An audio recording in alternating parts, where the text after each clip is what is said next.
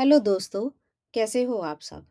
आज हम एक और नई कहानी शुरू करने वाले हैं और कहानी का नाम है किसान और उसके चार पुत्र। तो चलिए कहानी शुरू करते हैं। एक गाँव में एक किसान रहा करता था। किसान के चार पुत्र थे, जिन्हें एक दूसरे के साथ बिल्कुल भी लगाव नहीं था। वे सदैव एक दूसरे से छोटी छोटी बातों पर झगड़ा करते रहते थे। चारों पुत्रों को आपस में इस तरह का व्यवहार करते हुए देखकर किसान को बहुत चिंता लगी रहती थी। किसान को अपने पुत्रों का भविष्य अंधकारमय दिखने लगा था। वह उनके विषय में बहुत सोचता था कि कैसे इन सबको एक साथ लाया जाए, कैसे इन सबको इस लड़ाई झगड़े से मुक्त किया जाए। एक दिन उसने मन ही मन एक योजना बनाई। वह एक दिन बिस्तर पर लेट गया और ऐसा जताने लगा कि वह बहुत बीमार हो चुका है, उसका अंतिम समय निकट ही हो। फिर उसने अपने चारों पुत्रों को बुलाया और कहा, मेरे प्रिय पुत्रों, अब मैं बहुत बूढ़ा हो गया हूँ और किसी भी समय इस दुनिया को छोड़कर जा सकता हूँ। मेरी अंतिम इच्छा है कि तुम लोग मुझे एक लकड़ी का गट्ठर लाकर दो।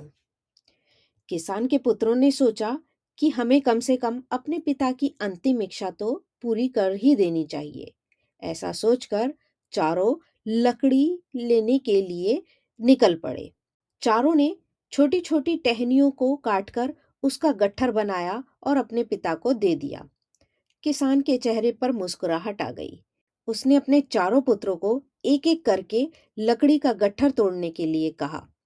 चारों पुत्रों ने एक एक करके अपनी पूरी शक्ति से लकड़ी का गट्ठर तोड़ने की कोशिश की, परंतु कोई भी सफल नहीं हो पाया।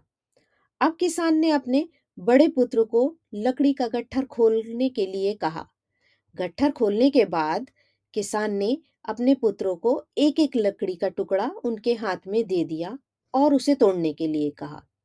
सभी भाइयों ने आराम से एक एक लकड़ी तोड़ दी। उन्हें समझ में नहीं आ रहा था कि उनके पिताजी आखिर करवाना क्या चाहते हैं। बड़े पुत्र ने गुस्से में कहा, आप क्या करवाना चाह रहे हो? कभी इतनी सारी लकड़ियाँ एक साथ तोड़ने के लिए बोलते हो और कभी एक एक लकड़ी देकर उन्हें तोड़वा रहे हो। हमारा समय व्यर्थ कर रहे हो। हम यहाँ से जा रहे हैं। किसान ने बोला, रुको पुत्र, मैं तुम्हें कुछ समझाना चाह रहा हूँ। मेरे बच्चों, मैं जल्दी ही यह संसार को त्यागने वाला हूँ, क्योंकि अब मैं बूढ़ा हो चला हूँ और बीमार भी रहने लगा हूँ। यदि मेरे बाद तुम इस लकड़ी के गट्ठर के समान एक होकर रहोगे तो कोई भी तुम्हारा कुछ नहीं बिगाड़ सकेगा। परंतु यदि तुम गट्ठर से अलग हुई लकड़ियों के समान रहोगे एक एक करके अलग अलग रहोगे तो तुम्हें कोई भी पराजित कर सकता है।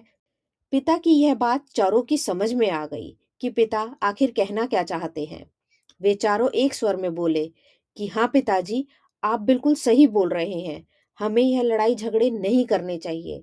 हमें आपस में मिलजुल कर रहना चाहिए।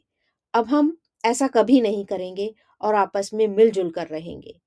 चारों भाइयों ने एक दूसरे को गले लगाया।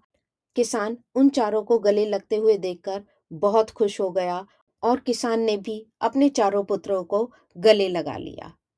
तो देखा बच्चों, इस कहानी से हमें क्या शिक्षा मिलती है?